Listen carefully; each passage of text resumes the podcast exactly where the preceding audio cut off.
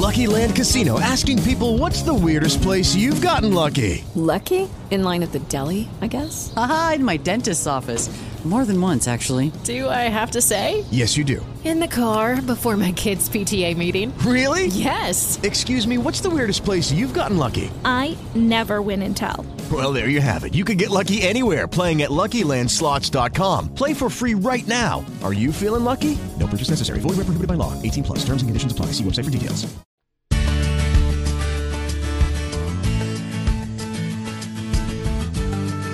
Hey, Angie Austin here. Welcome back to the good news. We have Cindy, Monique, and Leah here, the good news gals. And also joining us, Jay Ipson is back.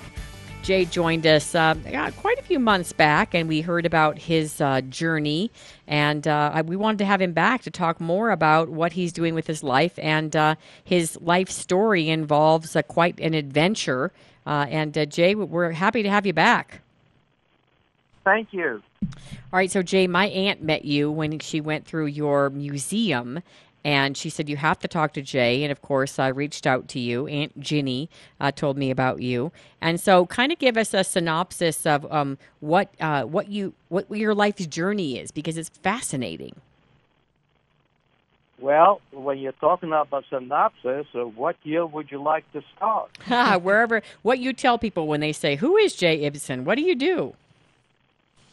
Well, most people recognize me by my cowboy hat and the emblem on the hat that uh, I and a friend of mine have designed. It's a menorah with six candles to commemorate the six million that died during the Holocaust.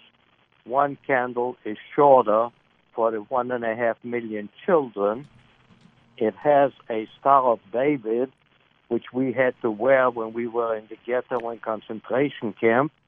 It has a the Star of David is broken because the families were not reunited after the Holocaust. There is barbed wire all through the menorah for everybody that was incarcerated, Jehovah's Witnesses, Gypsies, blacks, uh, anybody that did not suit the Nazi propaganda machine and uh, it has some blue on it because some of us never lost hope, and it has red on it for the blood that was shed during the Holocaust.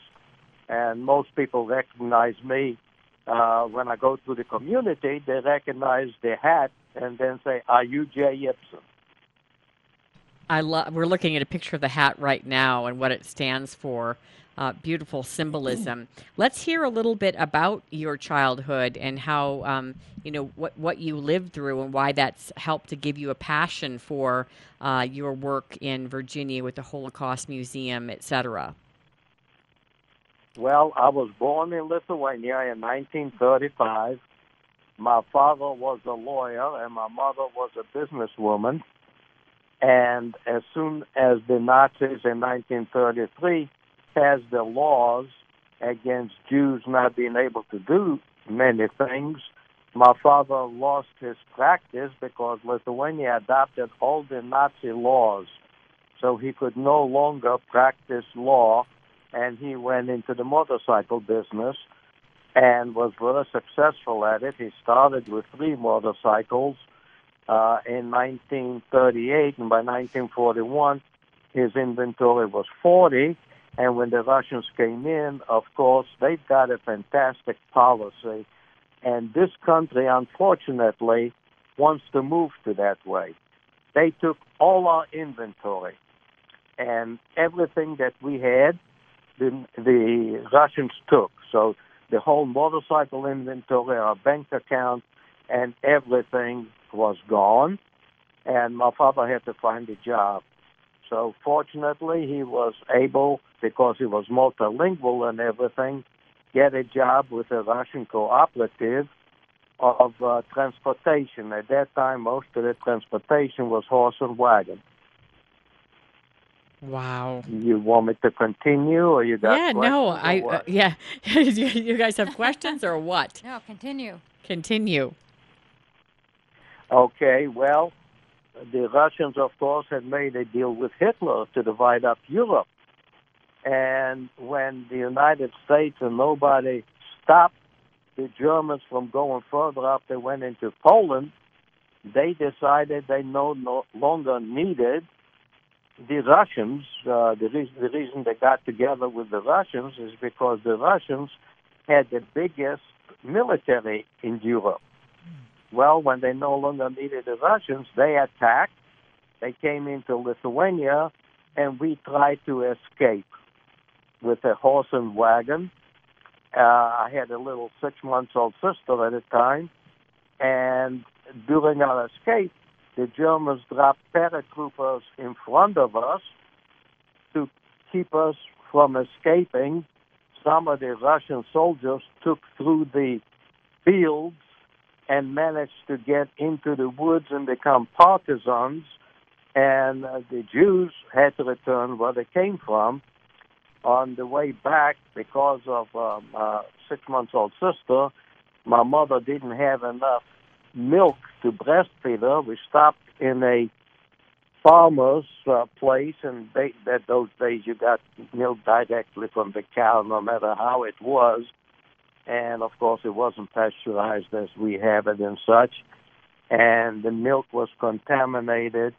And as soon as we got back home, my sister died uh, from stomach poisoning. Mm. We were put in a ghetto in uh, or Slobodka, Lithuania, where everybody had to get in. 27,000 of us were put in a barbed wire compound to protect us, the Germans said, from our Lithuanian neighbors that were killing the Jews out in the street. And there were massacres continuously. So we all moved in in the barbed wire compound and uh, that's where we were until October 28, 1941. At that point, 27,000 of us were forced out onto a field known as Democratic Square, and a German sergeant by the name of Rucker stood in front, lined, had everybody lined up according to family units, went to the head of the family unit, and asked them, Was ist dein Beruf auf Luftjude? What is your profession, damn Jew? If you were a doctor, a lawyer, a businessman, a rabbi, you and your whole family were sent to the left. If you were a garbage collector, a cobbler, a ditch digger, anybody that worked with the hands, you and your whole family were sent to the right in one night, those on the left, 10,500 men, women, and children were executed. 4,222 children. My father, when he came to my father to ask what his profession was, my father felt that the right was better than the left. He said he was a car mechanic. He couldn't drive a nail straight. He was a lawyer and a businessman. So Rucker told him to take his family and go right. We survived. The next morning, a German with a rifle came to our place where we were staying and said, I'm looking for the car mechanic. My father realized that if he didn't speak up, the whole family could be in danger. He spoke German and he spoke other languages. So he told the German that he was the car mechanic. The German said, Come with me. He took him four miles away from where we were, where there was an airport. He took him to the Quonset hut showed him a broken vehicle and said, This is my vehicle, it's broken, can you fix it? My father said, Naturally, it's certainly not a problem. Well, how long will it take? My father said, Oh, a couple of days. Figuring in a couple of days they would have to take him back inside the ghetto and he could ask his friends that do know how to fix a vehicle how to fix it. The German said, I don't have a couple of days. fix it now. Well, what seems to be the problem? Well, you, the mechanic, you tell me. When I drive it, there is a banking underneath my vehicle. I don't know what the problem is. My father said, I tell you what, I'm going to lay down on the ground face up, and you drive over top of me. Figuring if he drove over top of him and killed him, that's a chance he had to take. Otherwise, he'd shoot him for lying because that was the norm. My father lay down. The German drove over top of him, and my father realized that the universal joint was hitting underneath the uh, vehicle, and it left a mark. He told the German, I see what the problem is, I will fix it. Now, my father didn't know what kind of tools to ask for. So he went into the tool room and told the guys, give me an adjustable wrench.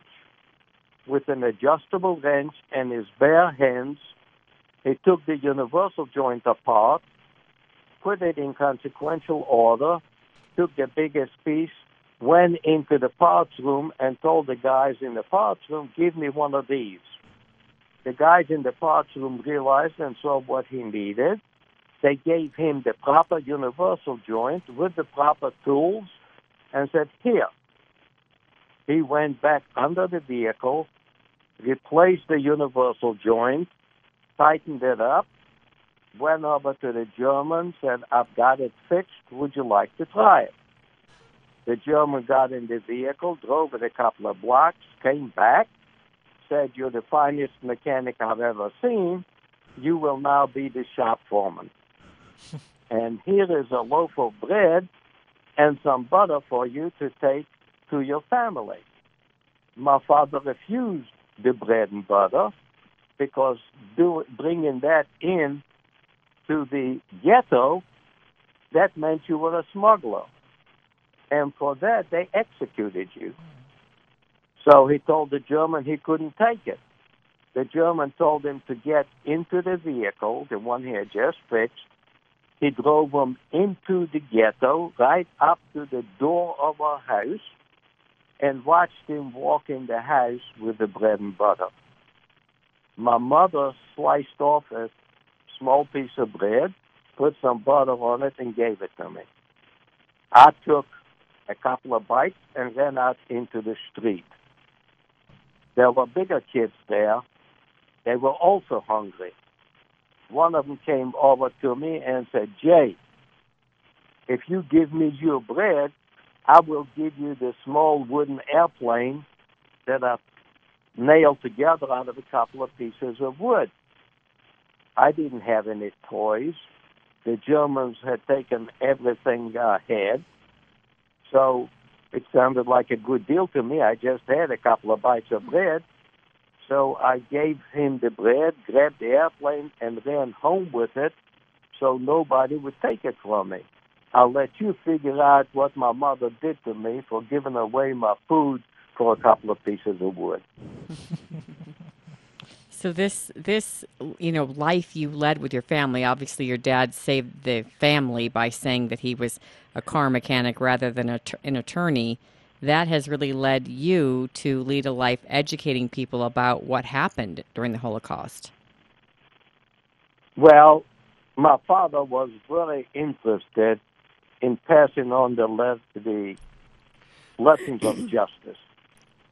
So he originally started, uh, and I went with him because English, his English wasn't quite as good as mine, and we talked to one or two school classes where uh, teachers had found out who he was, and uh, then my father got sick, and I took over, and there was an exhibit at the Valentine Museum that I, during lunchtime, when people would come in to see the exhibits, I would give an explanation for about 15, 20 minutes about the Holocaust.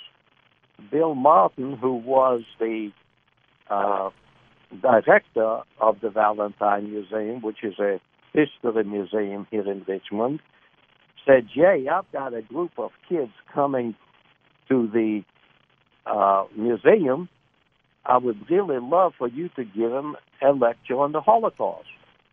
Well, I joined the Army in 1954. So when they somehow, I don't know how it happened, but I was very skilled in certain fields, and my commanding officer discovered it, and I became an instructor for the 80th Division in the JAG detachment of the 2079th uh, Infantry Unit. So I always used an overhead projector so that people would better understand what I was teaching. So I told Bill Martin, let me think about it.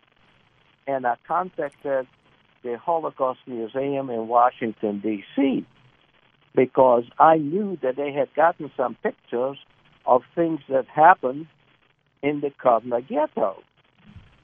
So I called them up and I said, hey, uh, guys, uh, that was to the people at the uh, archives. I said, this is what I remember in the Kovna ghetto.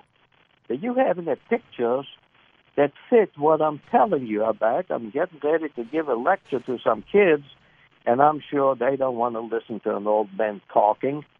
You need to show them something. They said to me, oh my goodness, your explanation is so vivid, we can give you 20 pictures right now. And sure enough, they sent me the pictures. They were taken by George Kadish, a guy that we actually knew, and he started uh, the Washington Museum started before I started the one in Richmond.